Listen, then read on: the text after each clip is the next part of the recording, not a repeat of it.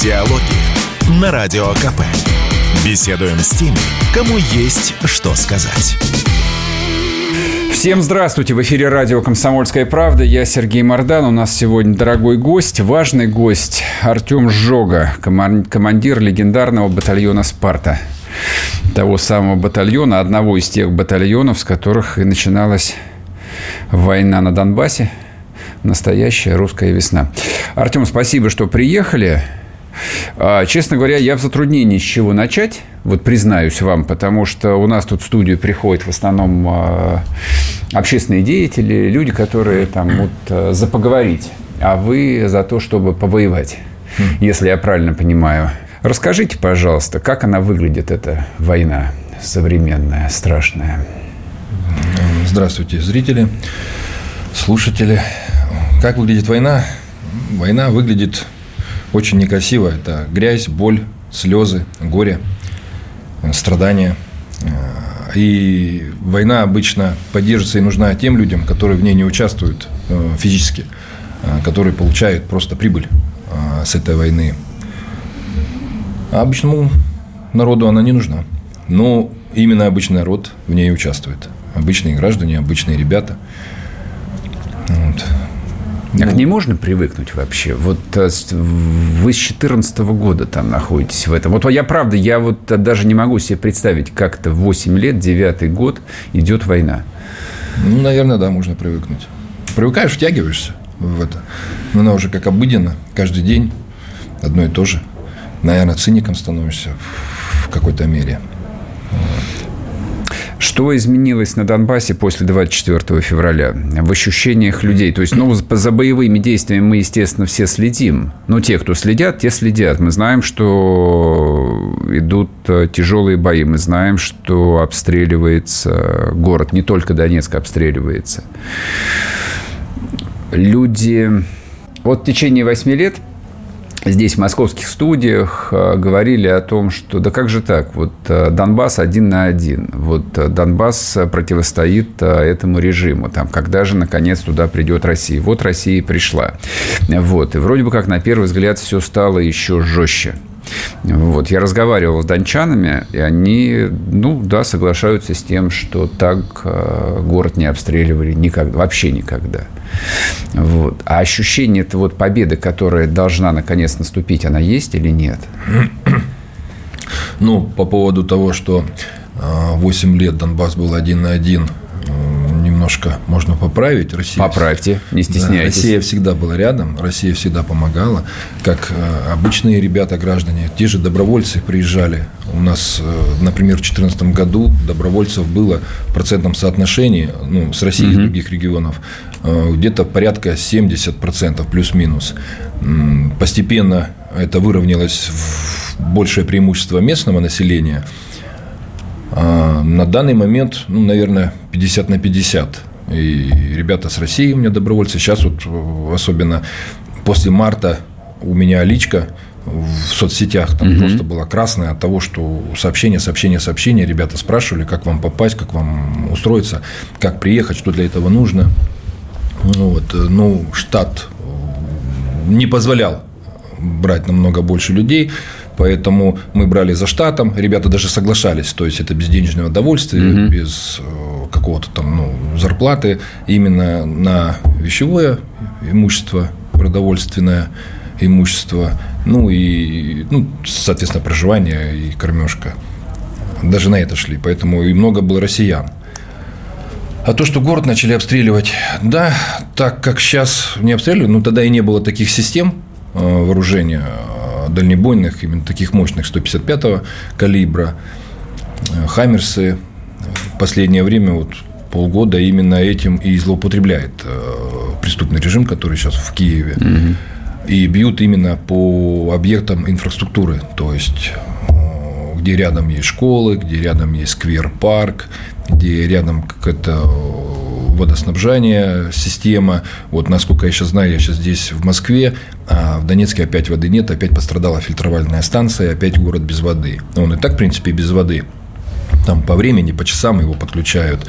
А, некоторые районы были без света. Вот я когда уезжал к вам в Москву выезжал в тот день, по-моему, 4 или 5 районов были без света, где-то mm повредили какую-то станцию. Ну, то есть, это преступные действия.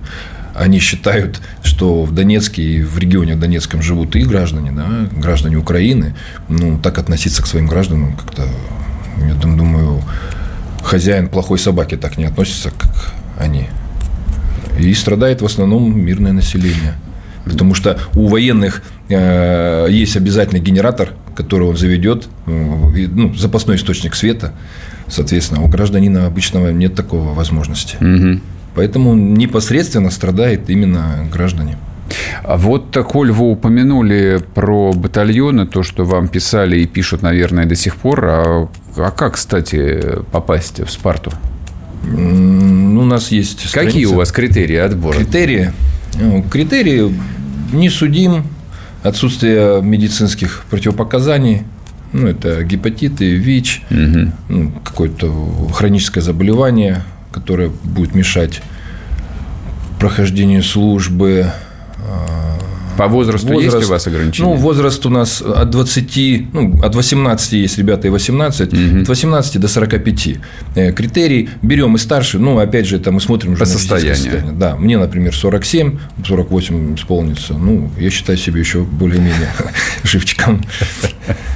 Объясните, пожалуйста, вот эта вот история э, за штатом, то есть вот, вот просто на денежное довольствие не ставится э, военнослужащий, а все остальное, то есть как бы он служит в казарме, он принимает участие в боевых действиях. Нет, в боевых действиях он не принимает не участие, принимает. А... он э, как резерв идет. Но это ж э, было в самом начале.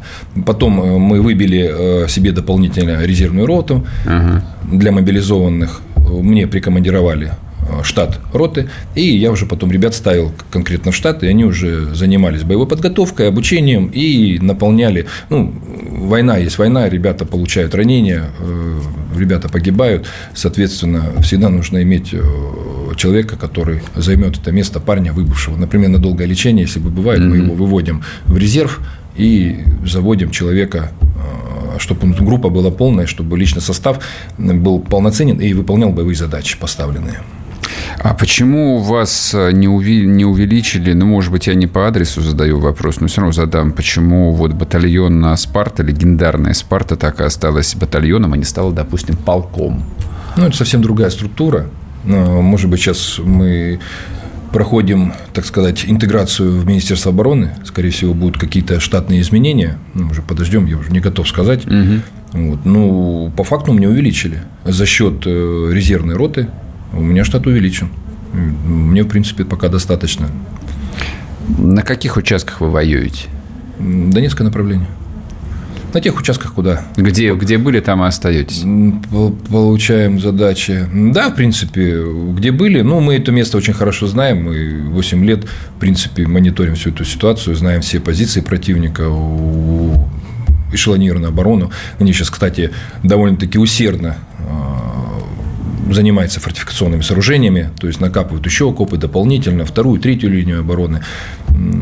Как уже ранее анонсировалось, что мы отодвинули их за трассу М04, а, за пределы а, опытная, под Водяным, а, в районе Авдеевки. Потихонечку-потихонечку закрываем в котел Авдеевку. А вы сталкивались уже с мобилизованными? С той стороны? Нет, нет, с нашими. Нет, с ребят э, с Россией мобилизованными мы не сталкивались. У нас мы же еще не в министерстве. Не, нет, я имею в виду как бы не в составе Спарта, а там э, рядом стоящие части. Я понял смысл. Я знаю, что ребята уже заходили, мобилизованные, но непосредственно рядом мы не стоим, не работаем. Они от меня на несколько рубежей в стороне. Они на, на, от вас э, на, рядом где? В глубине, либо просто вот э, там... Я не готов не ответить на этот вопрос, как их применяют, а, а я, я, я, вам, я вам объясню, на самом деле. Вот, э, ну, поскольку мы же программу ведем для людей мирных, тем не менее, после объявления частичной мобилизации, вот война, как бы, она стала войной для всех. Да. То есть, кто-то уже проводил своих близких на фронт. Ну, привычная же формула для русского человека. Кто-то, скажем так, этой возможности не исключает. Сейчас, потом, неважно когда. Вот, то есть вся страна, вся Россия сейчас живет э, вот, уже не в режиме специальной военной операции, которая где-то идет. Она там это воспринимает именно как э, войну, которую ведет э, вся страна, весь народ. То есть 300 тысяч мужиков, плюс их семьи, близкие, друзья. То есть, ну, это несколько миллионов человек, все, они уже в этом процессе. А, и учитывая, что и много негатива изначально было, понятно, много бардака было, было много неорганизованности, но все же постоянно задаются вопросом, и, и что там вот за лентой происходит. То есть, что там наши видят, что они встречают, поэтому вот э, я и задаю именно этот вопрос. То есть, это не праздное любопытство. это, это, это то, что всех Ну, волнует. дело в том, что я не могу э, ну, что-то рассказать, за, потому что непосредственно мы так Понял. не входили в контакт, не общались, не занимались. С командованием э, Вооруженных сил Российской Федерации, да, там части, которые работают непосредственно соседи от меня, там, ну, на несколько рубежей, мы входим в взаимодействие, потому mm что, в принципе, э, линия фронта одна, то есть понимать, э, входить в взаимодействие нужно. Ну, именно Все, кто мобилизованный, я не готов сказать. Сейчас прервемся на одну минутку, вернемся и продолжим. Радио «Комсомольская правда». Никаких фейков, только правда. Диалоги на Радио КП. Беседуем с теми, кому есть что сказать. И снова здравствуйте, и снова в эфире радио «Комсомольская правда». Я Сергей Мордан. У нас в студии Артем Жога, командир легендарного батальона «Спарта». А для тех, кто пропустил, важное. Спарта воюет там же, где она воевала с 2014 года. Это Донецк, это Донбасс. Все те же самые рубежи, те же самые географические названия, которые мы за 8 лет все выучили. А, ну вот кратко мы коснулись мобилизации. Вот позвольте я вам задам а, глупый вопрос, а, как человек, который э, знает, что нужно на войне.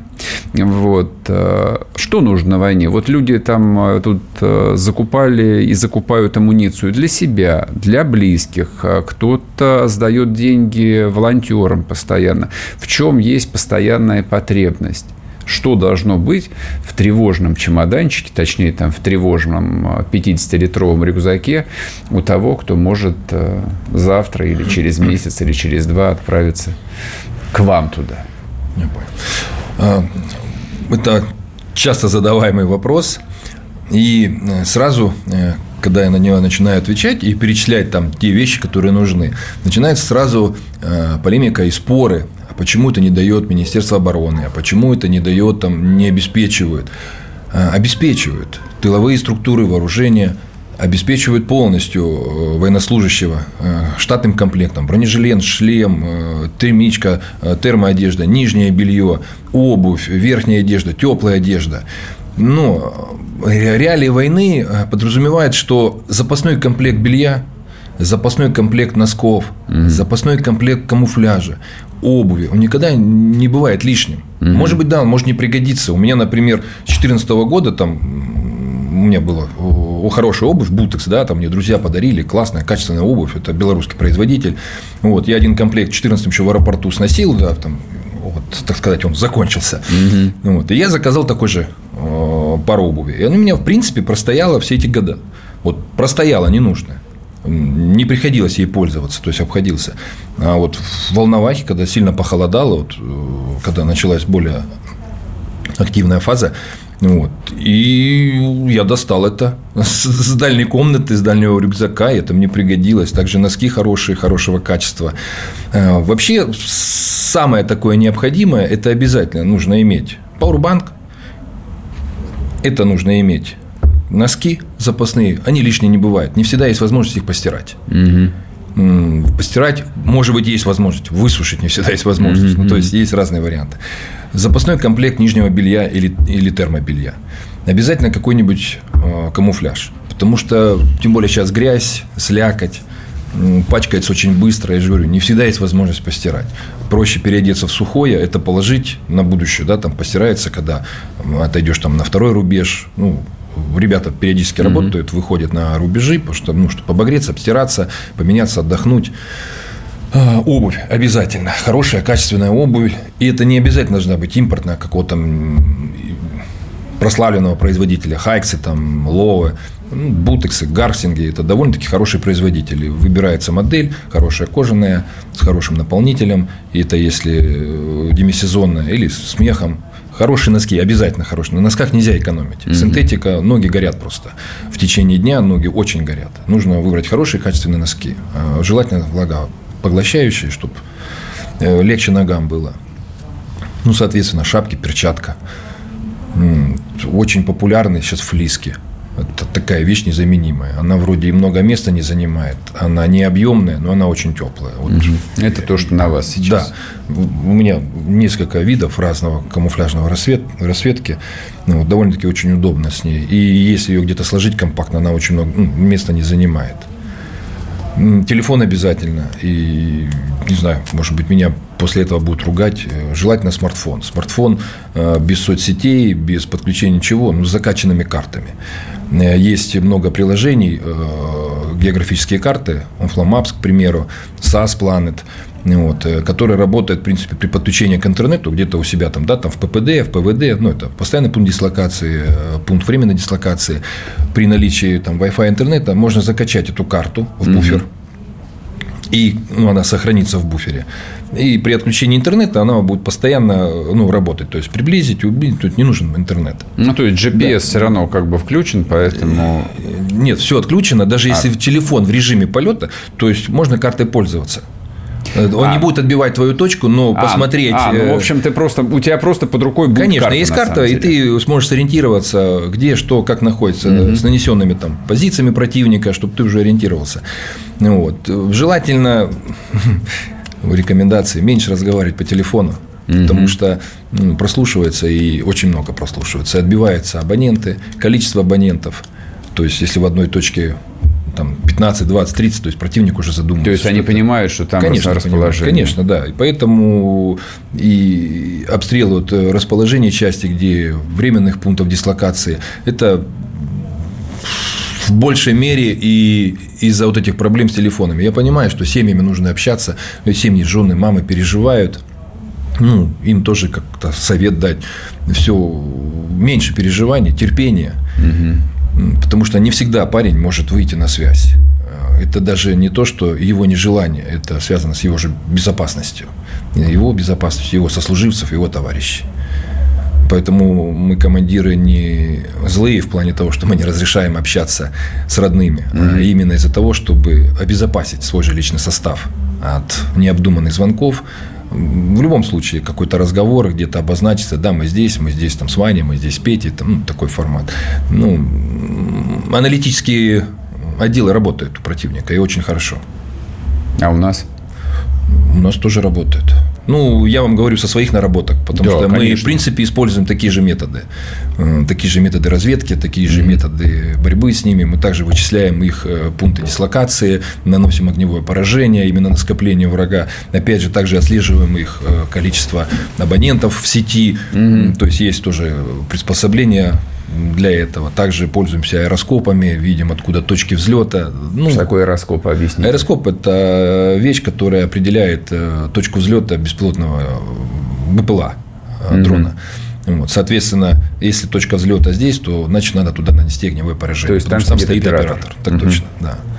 А, а, еще вот задам а, вопрос, коротко хотя бы объясните. А, постоянно идут сборы, ну, вроде бы как все уже выучили, что беспилотники, квадрокоптеры, да, это вот обязательное, там, просто обязательное оружие войны.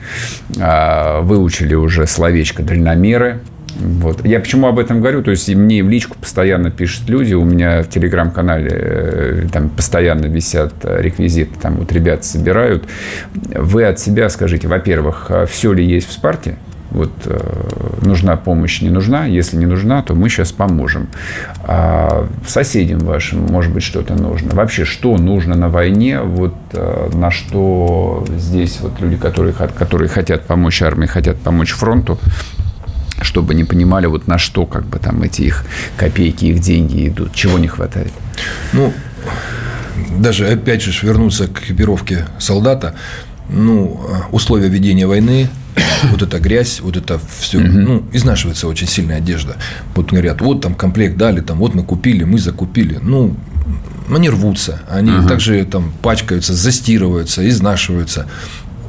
Поэтому это расходник такой довольно-таки приличный. Беспилотные летательные аппараты на данный момент это вообще расходник. Ага, ага. Вот, если раньше ну, не было такой активности, да, например, заходит у меня штурмовая группа, ее постоянно везет э, беспилотник, и ему приходится опускаться очень низко. Соответственно, это очень близкая мишень. Если когда он проводит разведывательные задачи, угу. да, он летит на высоте там 400 метров, 450, это довольно-таки маленькая точка в небе, к ней перевязаться очень тяжело и попасть очень тяжело.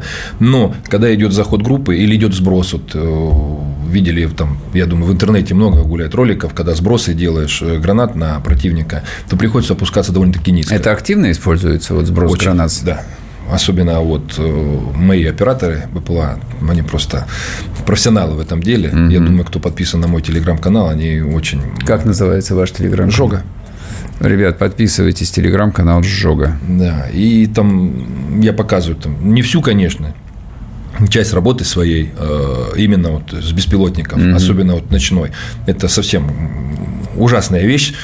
Э, для противника, потому что он не понимает, откуда это все прилетает, он слышит где-то жужжание, но не понимает, mm-hmm. где это, что это, и на него сыпется просто, там, пускай небольшие снаряды, да, там, потому что весовая планка э, поднять беспилотнику небольшой вес, там, 400 грамм, не более, вот, но это все равно эти мелкие осколки, это страх, это постоянное ожидание чего-то, и, я говорю, при звуке приближающего беспилотника они просто разбегаются там То в есть это, стороны, это пытаются куда-то спрятаться, ну, а тепловизора никуда не спрячется. Угу. Это надо только уходить или под землю, ну, глубоко в блиндаж там, прикроет, а так ни в траве, ни под деревом это не спрячется. Поэтому беспилотники – это тоже расходник довольно-таки приличный. Вот. Но э, когда люди хотят помочь, а, беспилотниками. Желательно, чтобы они интересовались, какую лучше модель купить, потому что рынок сейчас наводнен просто э, очень много разных моделей многие модели просто бесполезны. Это mm-hmm. чисто обывательские, там, ну, ну где-то что-то день рождения понятно. снять в такой формат, потому что дальность полета очень маленькая, время полета очень маленькое, программа обеспечения очень тяжелая. Ну, вот, на данный момент... Мы знаем, Mavic 3, его нужно обязательно перепрошить. А, да, это мои ребята занимаются полностью программой обеспечения, это mm-hmm. занимает немного времени, ко мне очень много обращается. Понял, людей. понял. А сейчас мы уйдем еще раз на короткие новости, вернемся и продолжим. Артем Жога с нами в студии, не уходите. Если тебя спросят, что слушаешь, ответь уверенно. Радио «Комсомольская правда». Ведь Радио КП – это самые оперативные и проверенные новости.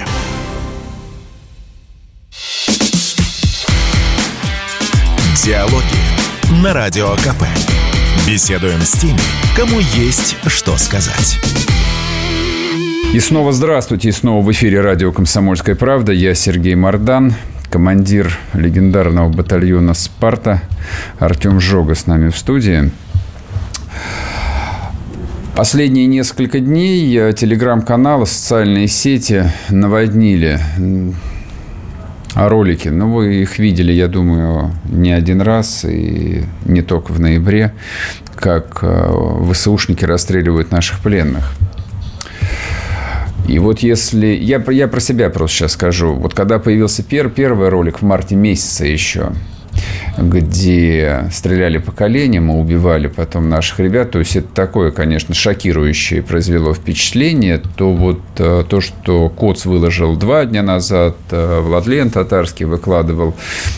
Ну, в общем, да, в общем, да, это страшно, мы понимаем. Но вот э, такого как бы ощущения, вот непонимания, как это происходит, уже вроде бы нет.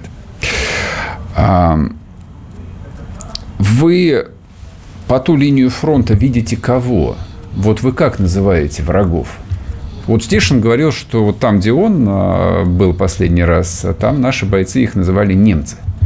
Для удобства. Типа, а где там? Там немцы. А вы их как называете? Тоже немцы.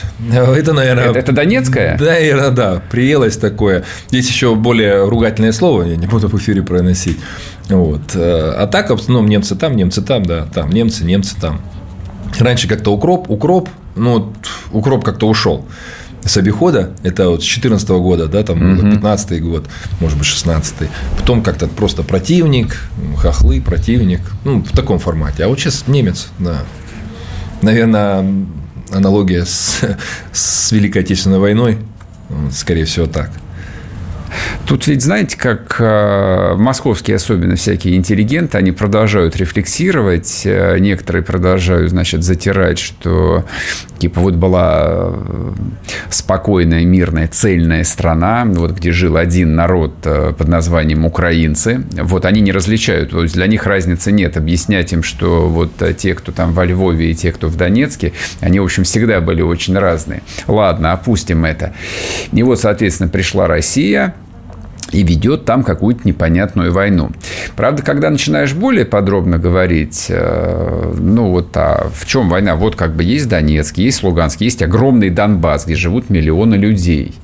И они в течение 8 лет сражаются вот с этой самой регулярной армией. Тут у людей начинает искрить, они теряются, они не могут это объяснить. То есть они придумали такое словечко «сепары», но оно ни о чем не говорит для них. Но оно бессодержательное. А как а, вас, донецких, воспринимают по ту линию фронта? Вот вы это как ощущаете? И как вы а, осознаете себя? Ну, особенно после того, как ДНР а, стала субъектом Российской Федерации. Знаете, у меня с той стороны вообще никого не осталось. Даже которые были у меня знакомые, с кем я до этого общался, с каждым годом их уменьшалось, уменьшалось, уменьшалось. Угу. И в последнее время я вообще ни с кем не общаюсь, кто на той стороне. Потому что, э, с одной стороны, у них боязнь, потому что э, были случаи, э, когда обычное поздравление с моей стороны человека на той стороне, я уже не буду говорить, кого mm-hmm. я там поздравлял, на следующий день к ним приезжали избушники. Быстро. Быстро, очень быстро. То есть отслеживалось как-то, я не знаю. Вот. Это было с обыском, с допросами и так далее и тому подобное. Это было где-то 16-й, по-моему, год или 17-й, я уже не помню. Угу. Вот, поэтому очень многие э, мои э, товарищи, знакомые с тех регионов э, просто исключили общение со мной в целях безопасности.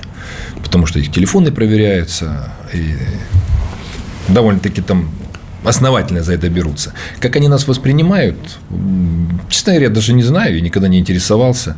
Мне, в принципе, не сильно интересовало мнение людей, которые мне не интересны и которые, в принципе, стали по ту сторону баррикады, которые поддерживают и в чем-то даже способствуют убийству э, мирных граждан, мирного населения, детей.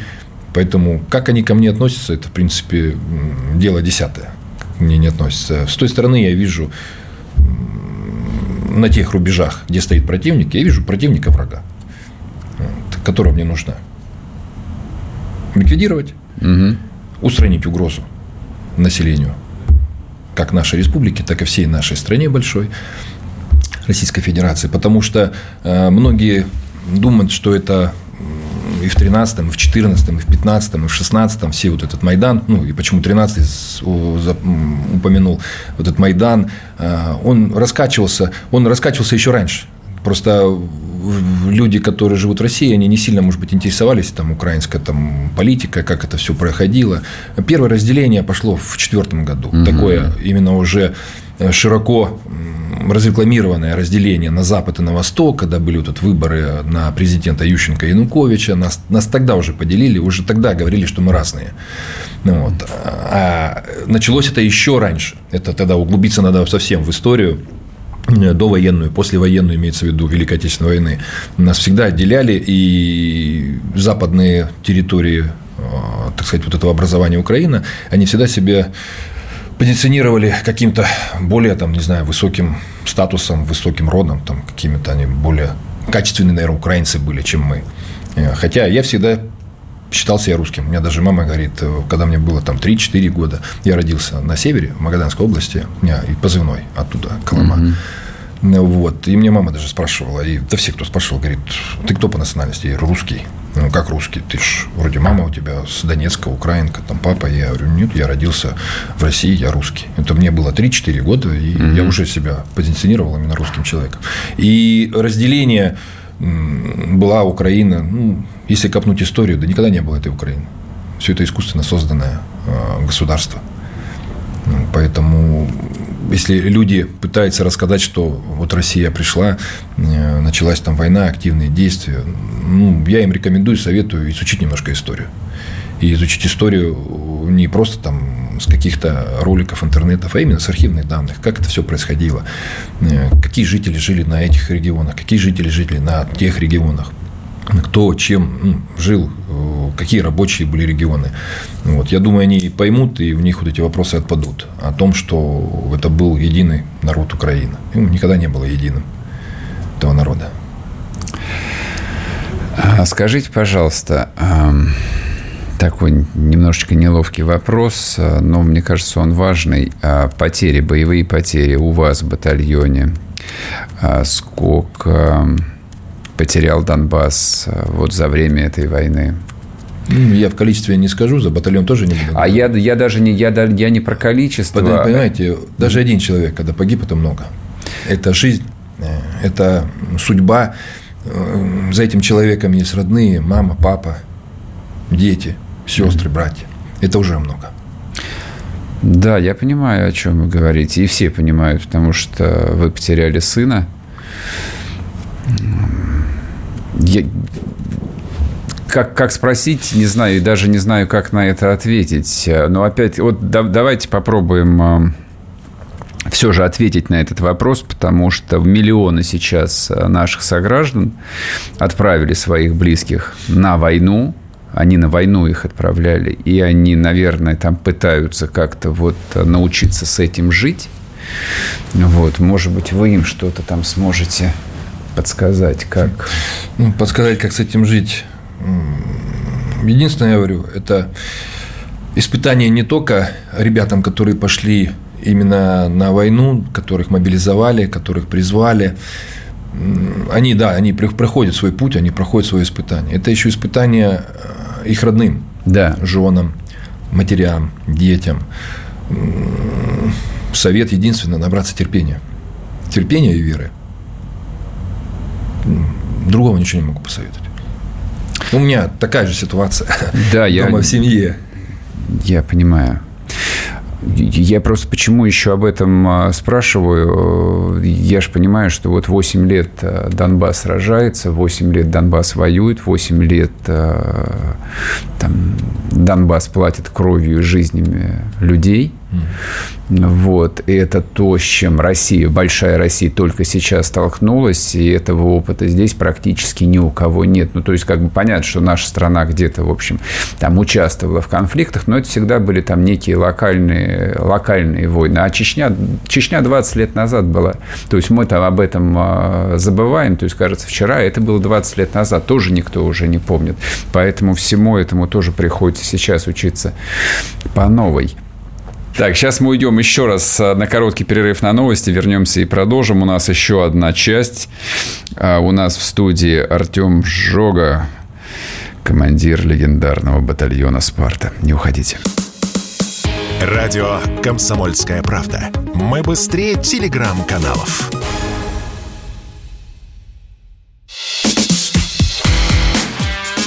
Диалоги на Радио КП. Беседуем с теми, кому есть что сказать. И снова здравствуйте, и снова в эфире радио «Комсомольская правда». Я Сергей Мордан, командир батальона «Спарта» Артем Жога у нас в студии. Сейчас демобилизовали студентов ДНР. Угу. А, кого еще отпустят домой? Потому что вот говоря о том, что 8 лет Донбасс сражается, мы же сейчас э, это переводим на военный язык, то есть должна происходить ротация личного состава в частях. Кто-то, кто-то соответственно, вот на передних рубежах, кто-то отправляется в тыл. Как это происходит? Согласно запланированным мероприятиям. Я, я деталь, детали не спрашиваю, но вот условно говоря, там, а мы можем опира, опираться либо на какие-то чужие публикации, допустим, как это происходит, не знаю, там, в американской ну, условно армии, а как это происходит вообще вот по жизни? То есть вот люди ну, смотрите, там две примеру, недели на фронте, понял. дальше уходят там мыться, стираться, Смотрите, отдыхать. есть, к примеру, возьмем на опыте бригады, да? Да. Бригада. Она там состоит там плюс-минус 4-5 батальонов. Вот. Соответственно, э, у бригады э, есть рубеж боевой, да, боевая задача, какая она должна выполнять. Вот. Она выполняет силами это тремя батальонов. Угу. А батальон четвертый, он в резерве, он занимается боевой подготовкой, там, например, на восстановление, если его отвели из ЛБС, ну, линии боевого соприкосновения. Вот, соответственно, приходит там по графику, там, первый батальон снимается, заходит на него тот батальон четвертый, который был на восстановлении на эти рубежи. И отводится на восстановление там 10 дней, 15 дней, там уже как все по обстановке зависит. Опять же, он снимается, этот первый батальон, его место занимает резервный на полигон, занятия, ну, сначала, так сказать, отдых личному составу, угу. покупаться, постираться, все такое, восстановиться, там, кто на излечение, на восстановление численности личного состава за счет МОП резерва. Ну, вот. Тут они прошли определенное время, отдохнули, они занимают место второго батальона. Второй батальон снимается, отводится на полигон, отдыхает, и так это и делается в одной из бригад. У нас, э, к примеру, в батальоне определенное количество групп, которые непосредственно участвуют э, в выполнении боевых задач. И периодически, с определенной периодичностью я их меняю. Просто mm-hmm. одну группу отвожу на восстановление, она отдыхает, там чистит оружие, восстанавливается, там пополняет свои запасы, потом другая группа заходит. Ну и таким макаром. То есть э, позволяем людям отдохнуть э, по возможности максимально. Я всегда считаю, что личный состав перед выполнением задач должен отдохнуть. Поэтому все зависит от управления как кто это организовывает.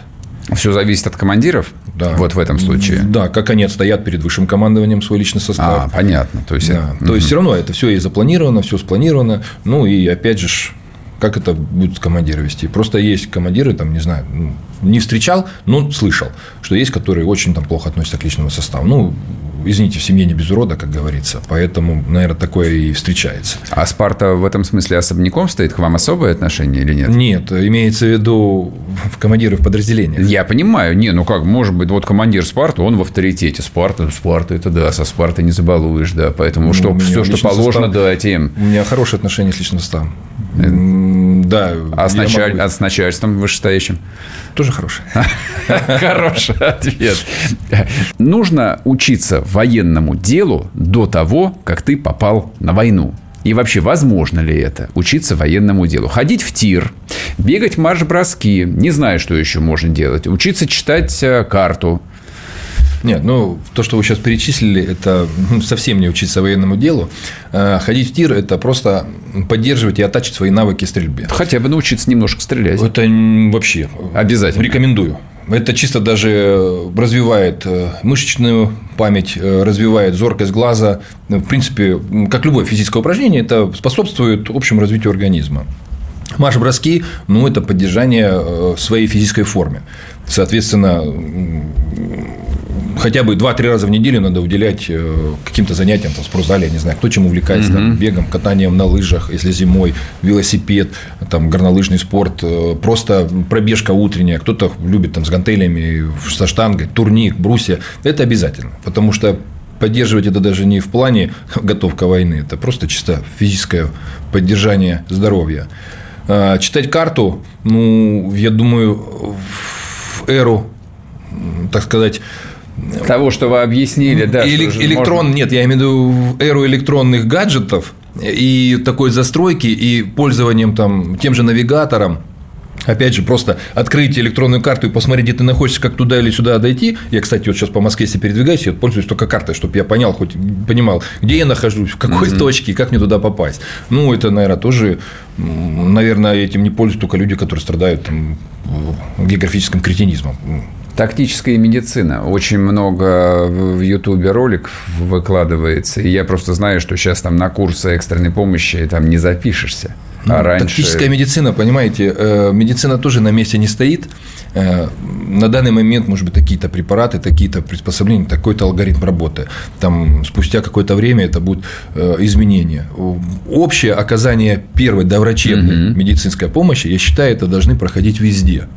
Я вот помню, ну, люди моего возраста, я думаю, вы тоже помните, да, там уроки НВП. Начальной военной подготовки. Но не помню, что нас чему-то полезному научили. Хотя на стрельбы нас, кстати, возили в 10 классе. У нас в школе Между на севере довольно-таки мы окопы копали, мы сдавали нормативы, нормативы ну, ГТО. Вам, да, повезло это вам. Ну, вот, ходили мы в походы, ну, типа марш-бросков, и ездили даже на сборы, нас к экзаменам не допускали, пока мы не съездим на сборы. Да. Соответственно, мы уезжали дело. в какой-то другой там поселок, там жили там в спортзале, по-моему, уже не помню, угу. там на раскладушках, спальниках, там, ну, наподобие того, что было раньше называлось спальником. Ну, вот, кидали гранаты, бегали с автоматом, копали окоп, соответственно, стреляли. Ну, это, в принципе, и есть начальная военная подготовка. Опять же, это было патриотическое воспитание человека. То есть я считаю, что мы мысли, упустили, что, да, что мы упустили этот момент службе, да. с 90-х годов. Мы упустили это воспитание. Потому что я помню, у нас был отряд большой в школе, отряд mm-hmm. имени Феликса Инбудовича Дзержинского. Каждый класс у нас был там разбит там тоже имени там разных там ребят, героев Великой Отечественной войны, там э, я уже там не, не вспомню фамилии. Вот. Имени Вали Котика, условно. Вот, да. Валика Котик, да. Вот, э, Татьяна Маландина – это наша магаданская, э, наподобие Зои Космодемьянская, mm-hmm. тоже героиня, которая, ну, именно в нашем поселке у нас даже есть клуб имени Татьяны Маландиной был. Ну, вот. Это патриотическое воспитание, мы это упустили, надо это возвращать. Я не говорю, что надо вернуть там пионерию, там, октябрят, комсомол, ну, что-то такое наподобие нужно возвращать. И чем-то увлекать детей, э, юношей, подростков, их увлекать этим надо. Не обязательно это, чтобы применимо было потом к войне, но для того, чтобы человек был подготовлен к каким-то экстремальным ситуациям, ну, жизнь такая штука, она может по-разному повернуться. Вот, поэтому человек должен быть подготовлен оказать ту же самую первую доврачебную помощь, ну, ДТП на улице или еще что-то. Кто-то упал, поткнулся, как наложить повязку, как обработать рану. Это, в принципе, должен знать каждый гражданин. А, а что вы думаете вот э, по поводу патриотизма? Он э, в современной России есть настоящий или нет? Есть. Вот не, не казенные, не которые вот за деньги, а настоящие. Есть, есть патриотические люди.